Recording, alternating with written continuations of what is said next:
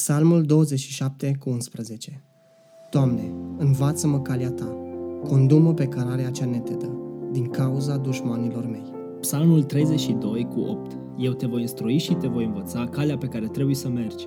Te voi sfătui și ochiul meu va veghea asupra ta. 1 Regi 8 cu 36 Învață-i calea cea bună pe care trebuie să meargă. Ce au în comun aceste trei versete din Sfânta Scriptură? Vino alături de noi să afli răspunsul în seria de mesaje Doamne, învață-mă să umblu pe calea Ta. Vă rog să deschideți împreună cu mine Cuvântul lui Dumnezeu la Evanghelia după Luca, capitolul 9, de la versetul 51. Când s-a apropiat vremea în care avea să fie luat la cer, Isus și-a îndreptat hotărât față să meargă la Ierusalim. A trimis înaintea lui niște mesageri care s-au dus și au intrat într-un sat al samaritenilor ca să facă pregătirile pentru el. Dar aceștia nu l-au primit pentru că fața sa se îndrepta spre Ierusalim. Când au văzut acest lucru, Iacov și Ioan, ucenicii lui, au zis, Doamne, vrei să spunem să se coboare foc din cer și să-i mistuie cum a făcut Ilie? Însă Iisus, întorcându-se, i-a mustrat și a zis, nu știți de ce duh sunteți însuflețiți, căci fiul omului nu a venit să piardă sufletele oamenilor, ci să le mântuiască. Apoi au plecat într-un alt sat. Data trecută când am citit acest text, am observat împărțirea pe paragrafe a lui.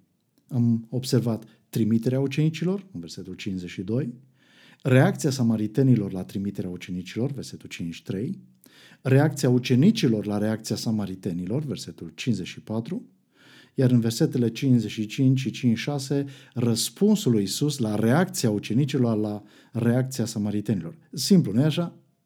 Însă lecția învățată data trecută nu a fost una simplă. Lecția a fost următoarea. Într-o lume marcată de tipare toxice, reacția noastră firească, naturală, este să oglindească pe cea lume în care trăim. Însă răspunsul lui Hristos la reacția lumii este bazat pe un tipar total diferit, tiparul Evangheliei. Iar tiparul Evangheliei sare l-am identificat în versetul 56. Citez, căci fiul omului nu a venit să piardă sufletele oamenilor, ci să le mântuiască. Nu știu voi, dar mie mi-ar plăcea ca Biblia să fie asemenea unui dicționar. În orice domeniu aș fi interesat să aflu amănunte, să pot deschide Biblia ca pe dicționar la litera respectivă și să aflu tot ce am nevoie despre acel domeniu sau subiect sau problemă. De exemplu, mi-ar place să pot deschide Biblia ca pe dicționar la litera E și să caut cuvântul Evanghelie ca să văd definiția completă dată de Dumnezeu. Adevărul însă este că Biblia întreagă este Evanghelia lui Dumnezeu, adică vestea bună a lui Dumnezeu pentru noi oamenii. Vestea bună despre cine este El, vestea bună cu privire la cine suntem noi și vestea bună cu privire la soluția Lui pentru problema care ne macină mortal pe fiecare dintre noi. Iar Hristos a venit în lumea noastră, a trăit Evanghelia, ne-a împărtășit Evanghelia și ne-a împuternicit să mărturisim Evanghelia tuturor până la revenirea sa. Sunt însă unele locuri din Biblie unde ne este prezentată Evanghelia într-o formă concentrată, cum ar fi, de exemplu, în Roman 1 cu 16, unde ni se spune despre Evanghelie că este puterea lui Dumnezeu pentru mântuirea fiecăruia care crede. Aceasta este o formulare concentrată a Evangheliei. Apostolul Pavel prezintă Evanghelia ca pe o pilulă concentrată în versetul 16, dar are grijă ca în cele 16 capitole ale epistolei sale către creștini din Roma să dizolve această pilulă, să desfacă această definiție succintă a Evangheliei, oferind detalii despre cine este Dumnezeu, cine suntem noi și care este soluția lui Dumnezeu la problemele vieții noastre. La fel cred că este și cu versetul 56 din textul nostru, din Luca 9. Acest verset cred că conține Evanghelia în formă concentrată, însă trebuie să avem grijă să nu dizolvăm în părerile noastre, ci în cuvântul lui Dumnezeu, astfel încât conținutul Evangheliei să nu devină diluat sau toxic, ci să fie în formula completă, așa cum a intenționat Dumnezeu când ne-a dat întregul cuvânt. Zilele trecute trebuie să beau niște săruri de rehidratare. Aceste săruri trebuiau diluate în apă fiartă și răcită, așa scriau pe instrucțiuni. Oare ar fi avut aceleași efecte benefice asupra organismului meu dacă aș fi luat sărurile de rehidratare și le-aș fi diluat în apa folosită când am șters cu mopul un bai? În ce privește înțelegerea cuvântului Dumnezeu, ar fi bine să ascultăm această regulă stabilită de înaintașii noștri, și anume regula infailibilă pentru interpretarea Sfintei Scripturi este Scriptura însăși. Uneori, formula concentrată este tot ce e nevoie când vrei să prezinți Evanghelia cuiva între două sate, în cazul Isus, sau în cazul nostru, cuiva cu care poți sta de vorbă doar atât cât parcurge autobuzul, distanța între două stații, sau cât durează o pauză de masă, sau cât ia interlocutorului tău să-și fumeze țigara. Nu știu în cazul vostru, dar în cazul meu, cele mai provocatoare evangelizări scurte au fost cele în pauzele de țigară ale colegilor mei. În cazul lui Isus, între două sate cu populație ostilă și ucenici blocați de propriile prejudecăți, Domnul nostru nu le ține un curs de teologie, ci le prezintă o variantă concentrată a Evangheliei la care ei să mediteze mai târziu și pe care să o dezvolte sub călăuzirea Duhului Sfânt în ceea ce avem astăzi sub forma întregului Nou Testament. Când am citit prima dată versetul 5-6, căci Fiul omului nu a venit să piardă sufletele oamenilor, ci să le mântuiască, mi-am adus aminte de Romani 1 cu 16 și reacția mea a fost Asta este Evanghelia în versiune concentrată. Nu trebuie să trec mai departe fără să diluăm pastila concentrată din versetul 56 în apa curată, fiartă și răcită, ca să zic așa, a cuvântului Dumnezeu. Pentru că Evanghelia este despre cine este Isus Hristos, cine suntem noi și care este soluția lui la problema vieții noastre. Așa că haideți să le luăm pe rând. În primul rând, Evanghelia este despre cine este Isus Hristos. Iar acest lucru este formulat astfel în versetul 5-6. Căci Fiul omului Fiul omului. Este interesantă expresia folosită aici de Domnul Isus, și anume Fiul omului. Este o expresie cu atât mai interesantă cu cât nimeni nu a folosit-o la adresa lui Isus, cu excepția lui însuși. Din cele 87 de ori cât, de câte ori apare această expresie în Noul Testament, de 85 de ori este doar în Evanghelie, toate la adresa lui. Îngerul îi spusese lui Iosif, logodnicul Mariei, ea va naște un fiu care îi vei pune numele Isus pentru că el își va mântui poporul de păcatele lui. Același lucru îl comunicase îngerul Mariei și același lucru l-au spus cei doi celor veniți la evenimentul tăierii împrejura pruncului în ziua opta. Pe de altă parte, atunci când Isus și-a întrebat ucenicii, dar voi cine ziceți că sunt eu? Petru, inspirat de Duhul lui Dumnezeu, a răspuns, tu ești Hristosul lui Dumnezeu. La fel și demonii strigau atunci când Isus îi scotea din cei chinuiți, Tu ești Hristosul Fiului Dumnezeu. Marta, sora Mariei și a lui Lazar, a mărturisit în Ioan 11 cu 27, Da, Doamne, cred că Tu ești Hristosul Fiului Dumnezeu, cel care urma să vină în lume. Iar apostolul Ioan își concluzionează Evanghelia sa spunând, Însă acestea au fost scrise pentru ca voi să ajungeți să credeți că Isus este Hristosul Fiului Dumnezeu și crezând să aveți viață în numele Lui. Așa cum știți, Isus înseamnă Dumnezeu mântuie, iar Hristos este versiunea grecească a termenului evresc Mesia, care înseamnă alesul, unsul lui Dumnezeu. Așa că, de ce a ales Isus să folosească expresia Fiul omului? Personal nu știu de ce. Unul dintre posibile motive este ca să arate că despre el este vorba atunci când se specifică în diferitele texte din Vechiul Testament faptul că cineva numit Fiul omului este alesul lui Dumnezeu, trimisul lui Dumnezeu și suveranul peste întregul pământ. Evreii îl așteptau pe Mesia, pe Hristosul, așa că atunci când Isus a comportat ca Mesia, dar s-a prezentat ca fiind Fiul omului, cei din jurul său au reacționat imediat. Ascultați cum au reacționat. Citez. Noi am auzit din lege despre Hristos că rămâne în veci. Cum spui tu că fiul omului trebuie să fie înălțat? Cine este acest fiu al omului? Ioan 12 cu 34. Este important să înțelegem că Domnul Isus nu a inventat această poreclă pentru sine. Expresia Fiul omului nu apare pentru prima dată în Evangheliile Noului Testament, ci apare cu sute de ani mai devreme în mai multe locuri din Vechiul Testament. De exemplu, în Psalmul 80 cu 17, psalmistul Asaf prezintă aspectul mesianic atunci când pomenește de Fiul omului ca fiind cel ales de Dumnezeu, Mesia. În cartea profetului Ezechiel, pe de altă parte, expresia Fiul omului este folosită de Dumnezeu în mod apostolic pentru profetul Ezechiel pe care îl deleagă, îl trimite cu un mesaj special, specific la poporul său. Ezechiel 2 cu 3 spune așa, El mi-a zis, Fiul omului, eu te trimit la fiul lui Israel, la aceste neamuri răzvrătite care s-au răzvrătit împotriva mea. Atât ei cât și părinților s-au răzvrătit împotriva mea până în ziua aceasta. Domnul Iisus a folosit acest verset ca să explice relația sa cu evrei care, deși ascultau predicile, îl respingeau ca fiind Mesia. Iar în Ezechiel 3 cu 17 stă scris, Fiul omului, te-am pus străjer peste casa lui Israel. Deși Dumnezeu se adresează profetului, Ezechiel este evident că profetul este prea mic pentru această responsabilitate. Vorbirea lui Dumnezeu a fost profetică cu referire la Isus Hristos și lucrarea sa. În cartea lui Daniel, Dumnezeu vorbește despre Fiul omului în mod escatologic, ca fiind cel care va veni din cer cu autoritatea și puterea de a stăpâni omenirea. Ascultați ce spune Daniel în capitolul 7, versetele 13 și 14. Citez. M-am uitat în timpul viziunilor mele de noapte și iată, cu norii cerului venea cineva care era ca un fiu al omului. Lui s-a dat stăpânirea, onoarea și împărăția ca să slujească toate popoarele, neamurile și oamenii din orice limbă. Stăpânirea lui este o stăpânire veșnică și care nu va trece, iar împărăția lui va fi una care nu va fi distrusă.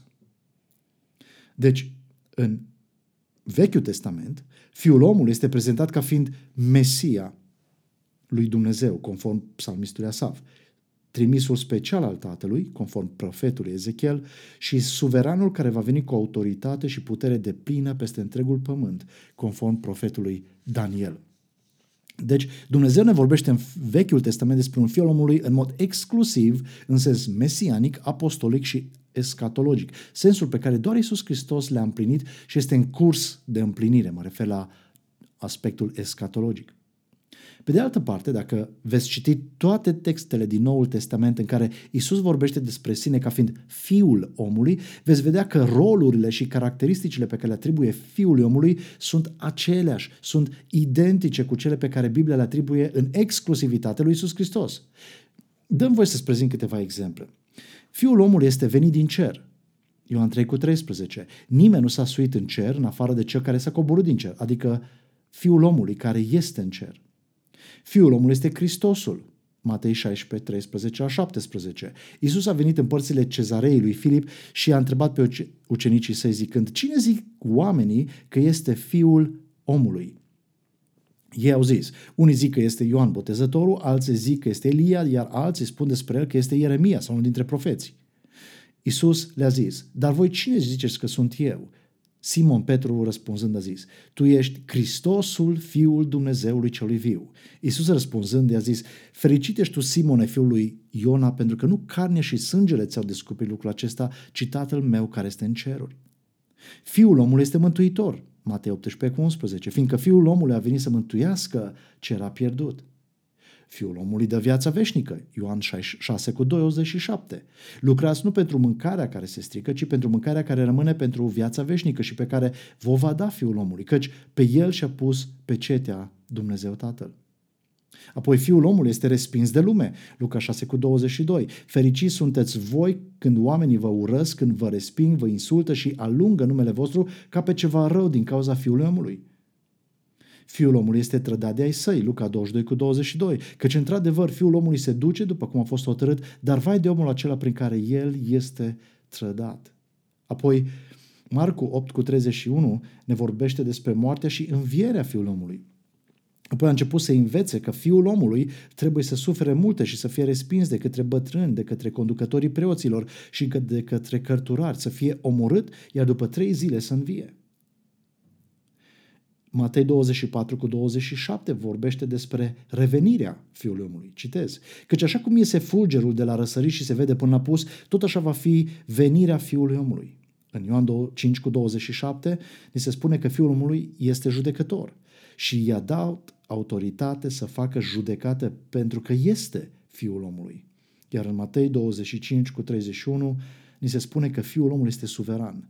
Când Fiul Omului va veni în slava sa, împreună cu toți îngerii, atunci el se va așeza pe tronul slavei sale.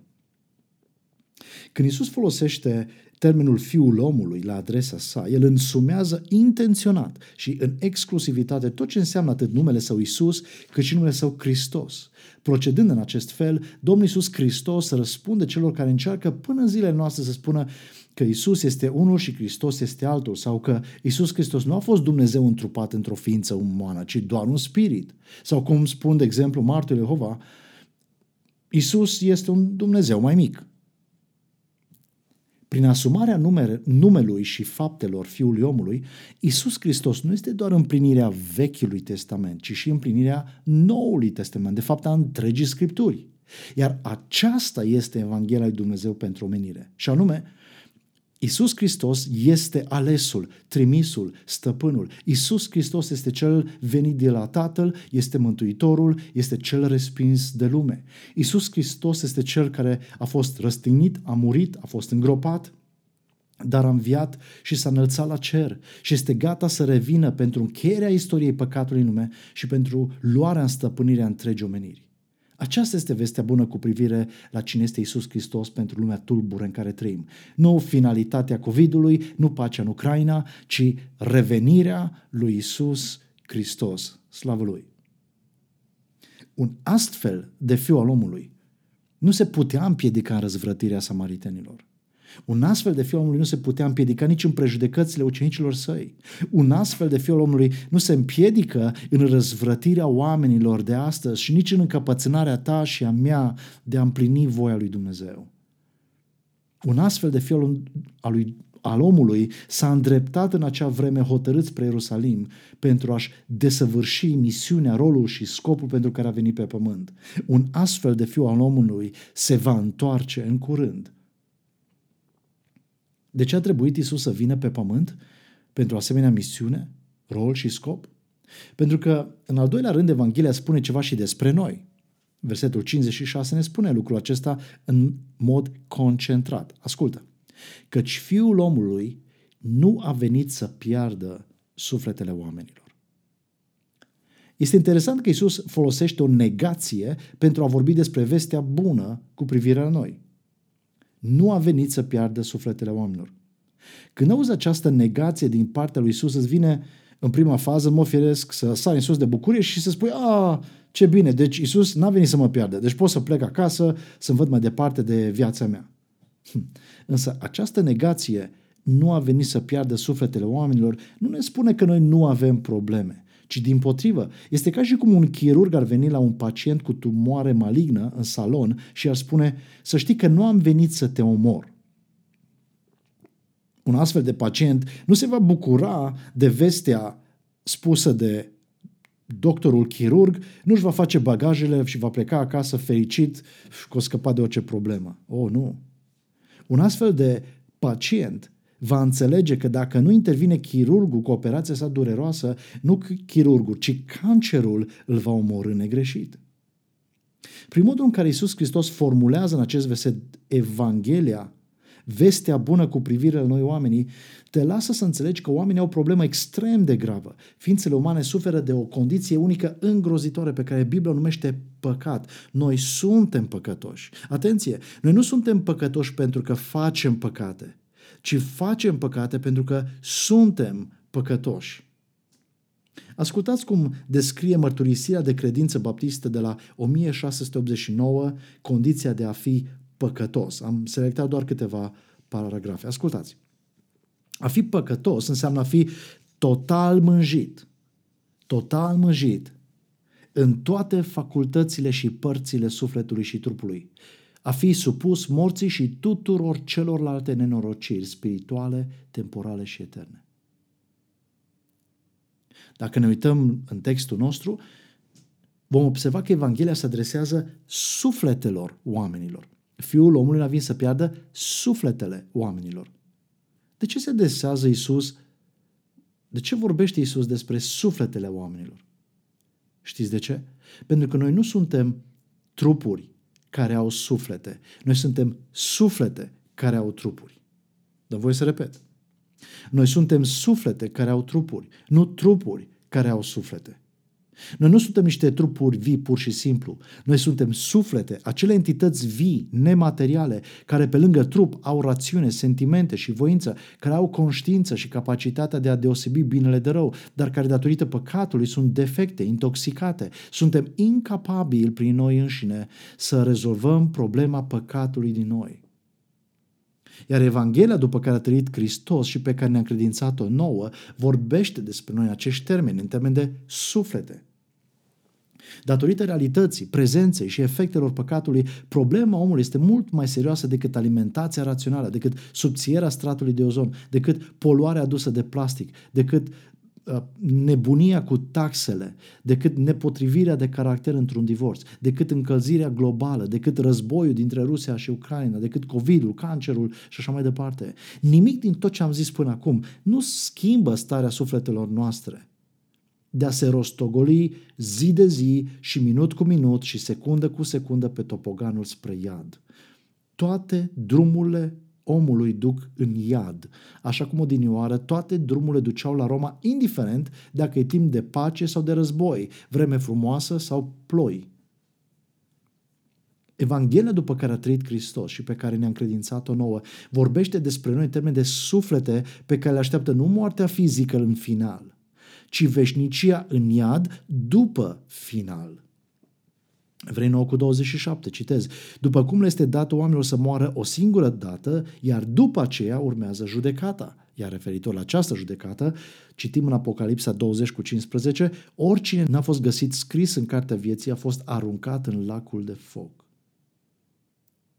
În momentul în care renunți să mai vezi viața doar la nivel fizic, senzorial și începi să crezi ce spune Isus despre viața ta spirituală ca suflet care are trup, atunci vei înțelege că vina din inima ta, golul pe care îl simți înăuntrul tău, poftele care nu-ți dau pace, dorința de răzbunare, foamea după semnificație, identitate și valoare, le-ai căutat degeaba în această lume în mod trupește, social, moral, educațional, politic, financiar sau oricum altfel.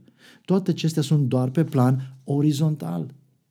Vei începe să înțelegi că dacă nu există ceva dincolo de tine, mai mare decât tine și decât inima ta, mai mare decât lumea asta și toate jucările din ea, mai mare decât universul întreg, cineva care să fie descris ca în mărturisirea de credință baptiste de la 1689 astfel, ascultați, infinit în orice privință, perfect sfânt, perfect înțelept, absolut liber, complet absolut, atunci tumoarea din sufletul tău, adică păcatul, infinit de ori mai periculos decât tumoarea din trupul tău, te va duce în ceea ce Biblia numește iad sau lacul de foc. Datorită păcatului din noi, suntem pierduți într-un mod în care, dacă Hristos n-ar fi venit în lume, dacă Hristos nu ne-ar fi deschis calea spre cer și dacă Hristos nu ne-ar duce de mânuță pe fiecare în cer, noi am rămâne pierduți pentru totdeauna nu doar am fi pierduți, am rămâne pierduți. Și aceasta este vestea bună despre noi, oamenii, pentru că te ajută să nu mai cauți degeaba soluția la problemele tale acolo unde nu e. Adică în tine însuți, în faptele și planurile tale, în promisiunile societății, în programele de recuperare ale lumii. Și așa ajungem la al treilea element al Evangheliei, după ce am văzut pe scurt cine este Isus Hristos și cine suntem noi. În al treilea rând, Evanghelia este despre soluția lui Dumnezeu la problema vieții noastre. Citim în versetul 5-6 în continuare. Fiul omului nu a venit să piardă sufletele oamenilor, ci să le mântuiască. E bine, nimic din ce poate concepe omul ca mântuire, ca soluție pentru sine, nu se compară cu mântuirea oferită de Dumnezeu. Cuvântul mântuire este un cuvânt relativ simplu în definiția lui primară. Înseamnă eliberare, salvare. Însă Dumnezeu l-a îmbogățit la fel cum oamenii au îmbogățit fierul din naștere oțelului. La fel Dumnezeu a îmbogățit sensul cuvântului mântuire într-un mod în care nu ne ajunge timpul rămas ca să expunem toate fațetele oțelului mântuirii. Așa că voi face un rezumat al lor folosindu-mă de cursul de cateheză al bisericii noastre. Ce este mântuirea? În primul rând, Mântuirea începe cu chemarea eficace a Evangheliei. Chemarea eficace a Evangheliei. Nu toți cei ce aud Evanghelia sunt mântuiți, însă toți cei ce sunt mântuiți se datorează auzirii Evangheliei. Roman 10 cu 17, de exemplu, spune clar. Astfel, credința vine în urma auzirii, iar auzirea vine prin cuvântul lui Hristos. Chemarea eficace a Evangheliei se referă la acel moment în care citind sau auzind cuvântul lui Dumnezeu, prima oară sau a ena oară, Duhul Domnului te luminează, indiferent cât de mare este întunericul tău, te convinge, indiferent cât de mare este încăpățânarea ta, cu privire la cine este Dumnezeu, cine ești tu și care este soluția lui Dumnezeu pentru problema ta. Apoi, mântuirea include și regenerarea, regenerarea sau nașterea din nou. Așa cum este definită în catehismul bisericii noastre, regenerarea este un act tainic al lui Dumnezeu prin care ni se dă o nouă viață spirituală, viața veșnică. Ioan 1 cu 13 spune clar, suntem născuți nu din sânge, nici din voia cărnii, nici din voia vreunui om, ci din Dumnezeu. Iar textul în Ezechiel 36 cu 26 este la fel de clar. Vă voi da o inimă nouă și voi pune înăuntrul vostru un duh nou. Voi lua inima de piatră din trupul vostru și vă voi da o inimă de carne. Voi pune Duhul meu înăuntru vostru și vă voi face să urmați hotărârile mele, să păziți judecăținile mele și să le împliniți. Regenerarea sau nașterea din nou are loc o singură dată. Deși am fost morți spiritual, la momentul regenerării, Duhul nostru devine viu, sufletul nostru devine capabil să înțeleagă lucrurile Dumnezeu, cum citim în 1 Corinteni 2, 12 la 16. Apoi, mântuirea include și convertirea. Convertirea. Dacă tot ce am zis mai devreme este ceea ce face în exclusivitate Dumnezeu, convertirea este partea noastră. Conform catehismului bisericii noastre, convertirea reprezintă răspunsul nostru voit la chemarea Evangheliei prin care ne pocăim de păcatele noastre, în mod sincer, și ne punem încrederea în Hristos pentru mântuire. Ce este pocăința? Pocăința este o profundă părere de rău pentru păcat, o renunțare la păcat și un angajament sincer de a-L părăsi și de a umbla în ascultare de Hristos. Iar credința, încrederea mântuitoare este un angajament prin care îmi pun încrederea în Isus Hristos ca și persoană vie pentru iertarea păcatelor și primirea vieții veșnice cu Dumnezeu. Deci, convertirea înseamnă o mișcare în doi pași din partea mea. Întoarcere de la păcat și o întoarcere către Hristos, la Hristos. Întoarcerea de la păcat sau pocăință și întoarcerea la Hristos, adică credința în El. Cele două nu pot una fără cealaltă. Nu te poți pocăi de păcatele tale fără să te întorci la Hristos. Și nu te poți întoarce la Hristos dacă rămâi lipit de păcatele tale. Cele două sunt fețele aceleiași monede, numită mântuire. Aceasta este convertirea. Apoi mântuirea implică și umplerea cu Duhul Domnului. Umplerea cu Duhul Domnului. Conform catehismului bisericii noastre, botezul cu Duhul Sfânt este un eveniment unic care are loc la convertire, iar umplerea cu Duhul Sfânt este un eveniment care se poate repeta de mai multe ori pe parcursul vieții celui credincios. Întreaga mântuire a omului este lucrarea Duhului Dumnezeu în noi, care vine și locuiește în lăuntrul nostru. Nimic din ce am spus până acum nu este făcut de Duhul Domnului de la distanță, din birourile cerului, acționând o aplicație gen IT în creierul sau inima sau sufletul omului pe pământ. O, oh, nu! Duhul Dumnezeu nu lucrează cu telecomandă, nu schimbă programe în, în sufletul nostru, ci El lucrează direct din lăuntrul nostru, cu propria sa implicare, cu propria sa atingere. S-a atins de tine atunci când te-a creat? Și s-a atins de tine atunci când te-a născut din nou. Duhul lui Dumnezeu începe în noi viața cea nouă, viața veșnică, viața creștină prin regenerare. Duhul Domnului ne curăță și ne scoate de sub puterea păcatului prin procesul sfințirii despre care voi vorbi imediat. Așa cum spune și Pavel în 1 Corinteni 6 cu 11. Apoi mântuirea implică și justificarea. Conform catehismului bisericii noastre, justificarea sau îndreptățirea este un act divin legal și instantaneu prin care Dumnezeu consideră că păcatele noastre sunt iertate, iar dreptatea lui Hristos ne aparține, ne acoperă. La asta se referă psalmistul atunci când spune în psalmul 32 cu 1, fericit este cel a cărui păcat este acoperit. Se referă la cel mântuit.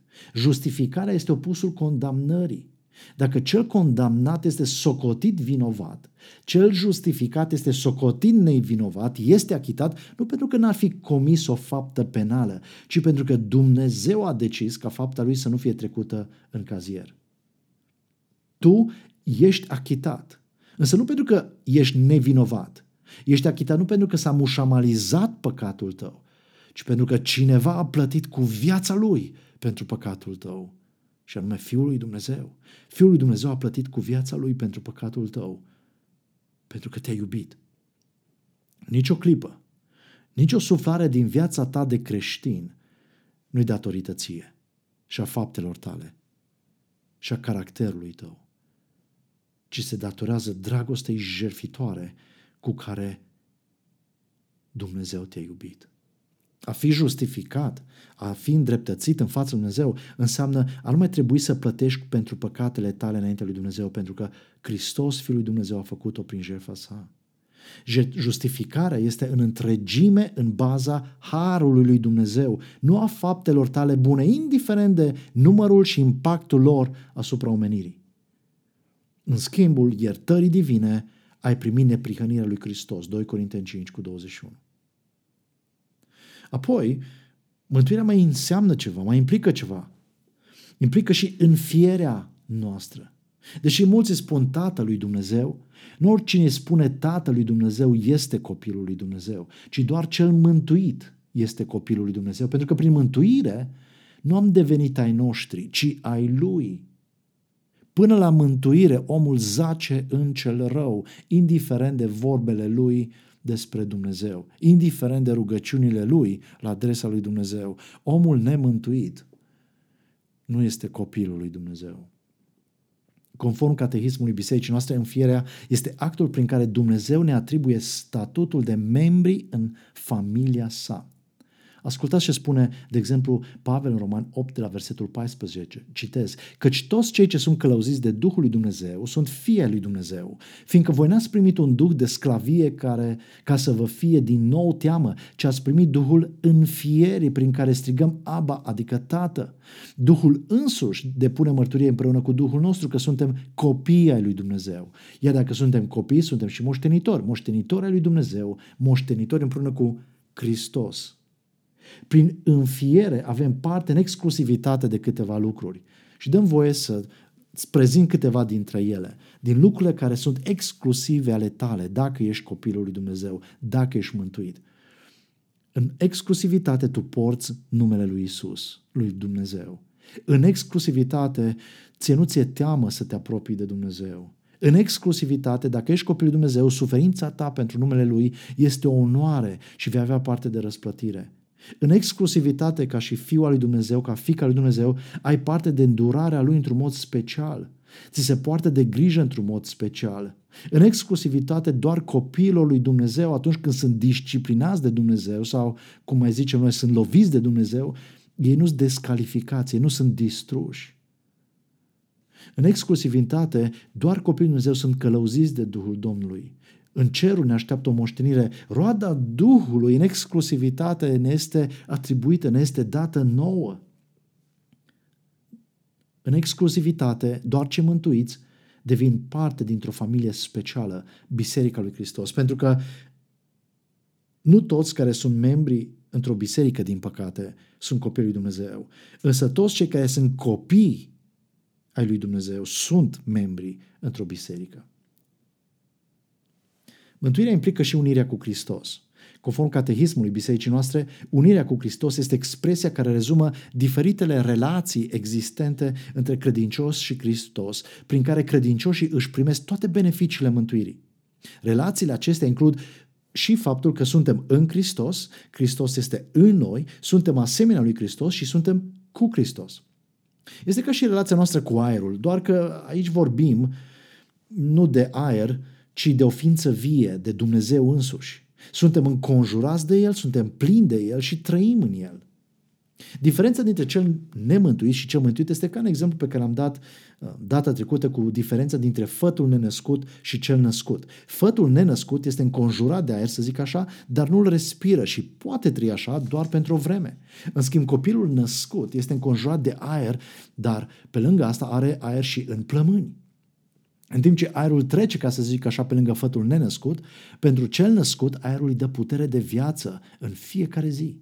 La fel este și cu viața veșnică. În timp ce viața veșnică se manifestă în jurul celui nemântuit, viața veșnică a lui Isus Hristos îl ajută pe cel mântuit să trăiască pentru Hristos și cu Hristos.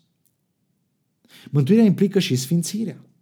Conform catehismului bisericii noastre, sfințirea este lucrarea progresivă înfăptuită de Dumnezeu și de om, prin care devenim tot mai liberi de păcat și tot mai asemănători cu Hristos în viața pe care o trăim. În momentul nașterii din nou am suferit un fel de chirurgie spirituală. Am fost dezlipiți de puterea păcatului. Sfințirea, pe de altă parte, este procesul postoperator, prin care suntem eliberați de influența păcatului. Avem parte de un fel de drenaj și detoxifiere spirituală pe toată perioada vieții. Iar în final vom fi eliberați de prezența păcatului. Este ceea ce Biblia pomenește când vorbește despre mântuire. Am fost mântuiți? Ne duce mântuirea până la capăt și vom fi mântuiți. Partea lui Dumnezeu în sfințirea noastră este curățirea și vindecarea noastră. Este acel act pe toată durata vieții pe acest pământ pe care noi nu-l putem produce. Este treaba lui Dumnezeu, este asumarea lui Dumnezeu, cea, cel ce a început în noi această bună lucrare o va desăvârși, spune cuvântul lui Dumnezeu. În schimb, partea noastră este încrederea totală în El, evitarea oricăi acțiuni păcătoase la nivelul trupului și sufletului, formarea și păstrarea unei rutini sănătoase și igienizarea spirituală personală cu ajutorul membrilor trupului lui Hristos, biserica. Observați, partea noastră este exact ceea ce putem face, așa că nu vă mai îngrijorați ce, de ceea ce are de făcut Dumnezeu. Pentru că cine nu-și poate face partea lui, așa cum este ea prezentată în Evanghelia lui Dumnezeu, de fapt nu-i născut din nou. Dăm voi să-ți dau un exemplu. Nu-i poți cere fătului nenăscut să umble, să vorbească, să relaționeze cu ceilalți, să facă ceva util în viață, să-și caute de muncă, să facă o școală, o carieră, dacă nu s-a născut încă. Pentru că nu doar că ei cere ceva ce e prea mult sau prea greu, îi cer imposibilul. Dacă însă ești născut, mă refer născut din nou, dacă ești mântuit, oricât ai fi de firav, oricât ai fi de slab, poți face ceea ce îți cere Dumnezeu, pentru că El te-a născut din nou, iar Dumnezeu este fără păcat. De aceea El nu naște copii cu dizabilități spirituale. Aduți aminte de cuvintele Apostolului Ioan. Copilașii mei, vă scriu aceste lucruri ca să nu păcătuiți. Dar dacă cineva păcătuiește, avem la Tatăl un apărător pe Iisus Hristos cel drept. Observați, Ioan se adresează copilașilor, unor ființe firave, nu unor feți unor copii nenăscuți încă. În ultimul rând, mântuirea implică în final și glorificarea. Conform catehismului bisericii noastre, glorificarea este pasul final în aplicarea răscumpărării. Aceasta va fi înfăptuită la întoarcerea lui Hristos, care va învia din morți trupurile tuturor, tuturor credincioșilor, reunindu-le cu sufletele lor și va schimba trupurile celor credincioși rămași în viață, dându-le astfel trupuri înviate perfecte ca și a lui. Glorificarea este, deci, viața în veșnicie a celui mântuit în prezența lui Hristos și a tuturor sfinților din toate timpurile. Wow! Ce mult! Ce complex! Ce, ce bogat este sensul cuvântului mântuire! Ceva ce omul nu e capabil să creeze. În concluzie, Trebuie să reținem faptul că Isus Hristos a trăit în mijlocul lumii care zace în cel rău, a trăit conform tiparului Evangheliei, a trăit ca fiul al omului și a trăit ca să ne mântuie. A trăit ca fiul al omului, a trăit ca să ne mântuie. Ca fiul al omului a trăit ca domn și mântuitor. Ca cel în fața căruia să te închin, dar și ca cel în brațele căruia să cazi când ți-e greu. El a trăit adevăr și dragoste, ca dreptate și îndurare, ca suveran și totodată frate al nostru mai mare. El a trăit ca să ne mântuie. Să ne mântuie nu în păcat, ci din păcat. Nu să ne mântuie cât se poate pentru acum și aici, ci pentru toată veșnicia. Nu să ne mântuie pentru că merităm, ci pentru că așa a vrut El. Iisus Hristos este tot ce are nevoie sufletul tău. Așa că, de ce am căutat la Hristos anumite răspunsuri legate de sufletul nostru? La Fecioara Maria alte răspunsuri referitoare la sufletul nostru, la Sfântul Cutare alte răspunsuri, iar la duhovnicul X și influencerul Y alte răspunsuri referitoare la sufletul nostru. Înțelege, în Iisus Hristos avem răspunsul, soluția, calea și mijlocul pentru mântuirea sufletului, pentru iertarea și vindecarea sufletului, pentru sensul și direcția sufletului, pentru siguranța viitorului și veșniciei sufletului fiecăruia dintre noi. Nu știu dacă ai observat, însă Iisus Hristos a folosit întotdeauna articolul hotărât în ce privește relația lui cu noi, arătând relația sa exclusivă în noi. Dăm voie să-ți arăt lucrul acesta. El a spus, eu sunt lumina lumii. El n-a zis, sunt o lumină printre lumini. Eu sunt lumina lumii. Cel ce mă urmează pe mine nu va umbla niciodată în întunecime, ci va avea lumina vieții. Eu sunt poarta. Dacă intră cineva prin mine, va fi mântuit. Va intra, va ieși și va găsi pășune. Nu toate ușile se descris spre Dumnezeu. Una singură. Nu o ușă. Ușa, poarta, care este Hristos. Apoi, eu sunt învierea și viața. Cel ce crede în mine va trăi chiar dacă moare. Eu sunt calea, adevărul și viața. Nimeni nu vine la Tatăl decât prin mine. Înțelege, nu toate căile duc la Dumnezeu. O singură cale, una singură. Cel care a spus, eu sunt calea. Nu sunt mai multe adevăruri despre Dumnezeu. Hristos nu-i un adevăr, este adevărul. El de asemenea a spus, eu sunt pâinea vieții. Cel ce vine la mine nu va flămânzi niciodată și cel ce crede în mine nu va înseta niciodată. Te rog, dragul meu, înțelege, nu orice lucru cu care îți hrănești sufletul îi dă viață. Eu sunt păstorul cel bun, păstorul cel bun își dă viața pentru oi. Eu sunt vița, voi sunteți mădițele. Cel care rămâne în mine și în care rămân eu aduce mult rod. Căci despărțiți de mine nu puteți face nimic. Observi, relația lui cu noi este una exclusivă. Însă tendința noastră este să avem cu el o relație ordinară, obișnuită, ca oricare alta sau precum câteva dintre relațiile mai plăcute nouă. Însă nu aceasta este Evanghelia lui Dumnezeu. Nu faptele tale, ci faptele lui. Nu viața ta trăită pentru el, ci viața lui trăită prin tine. Nu planurile tale pentru viitor, ci prezența lui în tine îți asigură veșnicia. Nu relațiile tale, ci trupul lui, biserica este locul care contează cu adevărat pentru sufletul tău. Isus este Hristosul. Isus Hristos este Fiul omului. Crezi tu că Isus este Hristosul, Fiul lui Dumnezeu? Este Isus Hristos baza structura de rezistență, stâlpul, acoperișul, gardul vieții tale? Este Isus Hristos agenda și direcția, scopul și sensul vieții tale? Îl iubești pe Isus Hristos ca pe nimeni altcineva în această lume? Tânjești după ziua când îl vei vedea față în față? Sau te tulburi, te neliniștești și ți-e teamă de acel moment al reîntâlnirii?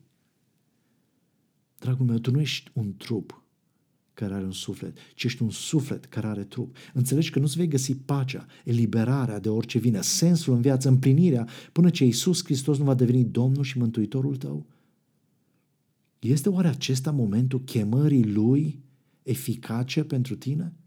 Răspunde-i, nu mai amâna, predă-ți viața Lui și alege să treci pentru El, pentru El, pentru El.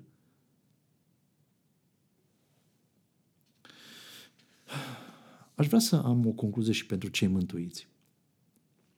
Tiparul Evangheliei este trăit doar de cei care sunt însuflețiți și conduși de un alt duh decât Duhul care conduce, controlează și însuflețește această lume. Dacă ai fost atent în textul citit la început, în versetul 55, Iisus le-a zis, întorcându-se și mustrându-i, nu știți de ce Duh sunteți însuflețiți. Cei ce sunt al lui Hristos sunt însuflățiți și conduși de Duhul lui Hristos, de Duhul Sfânt. Iar tiparul Evangheliei este, este stilul lor de viață pentru că este stilul de viață lui Isus pe pământ. Pentru noi este valabil ceea ce a mărturisit Apostolul Pavel în Galaten 2. Am fost răstignit împreună cu Hristos și nu mai trăiesc eu, ci Hristos trăiește în mine. Iar viața pe care trăiesc acum în trup, o trăiesc prin credința în Fiul lui Dumnezeu, care m-a iubit și s-a dat pe sine pentru mine. Pentru că ai fost mântuit din, acest, din această lume. Tu poți alege să trăiești după tiparele acestei lumi sau după tiparul Evangheliei, tiparul Domnului și Mântuitorului tău. Faptul că tu poți aluneca pe vechile tale căi nu indică slăbiciunea ta, ci adevărul despre Duhul care te conduce. Dumnezeu în harul lui nu te-a creat robot, ci te-a creat cu libertatea de a alege. Prin alegerea lui Adam și a Evei, tu ți-ai pierdut această libertate și păcatul te-a robit, te-a introdus într-un cerc compulsiv al compromisului și al alegerilor greșite, al robiei. Însă odată ce ai fost cercetat, convins de Duhul Domnului, cu privire la cine e El, cu privire la cine ești tu, cu privire la soluția lui Dumnezeu pentru viața ta, odată ce te-ai pocăit și ai crezut în Hristos, tu ai fost născut din nou, ai fost mântuit, ai fost înfiat în familia lui Dumnezeu. Și ai primit libertatea de a alege din dragoste de Dumnezeu să trăiești pentru Dumnezeu. Iar Duhul lui Dumnezeu este prezent în tine ca să te întărească, să poți trăi pentru El, prin El și cu El. Tu ești însuflețit de un alt Duh, de Duhul Fiul omului.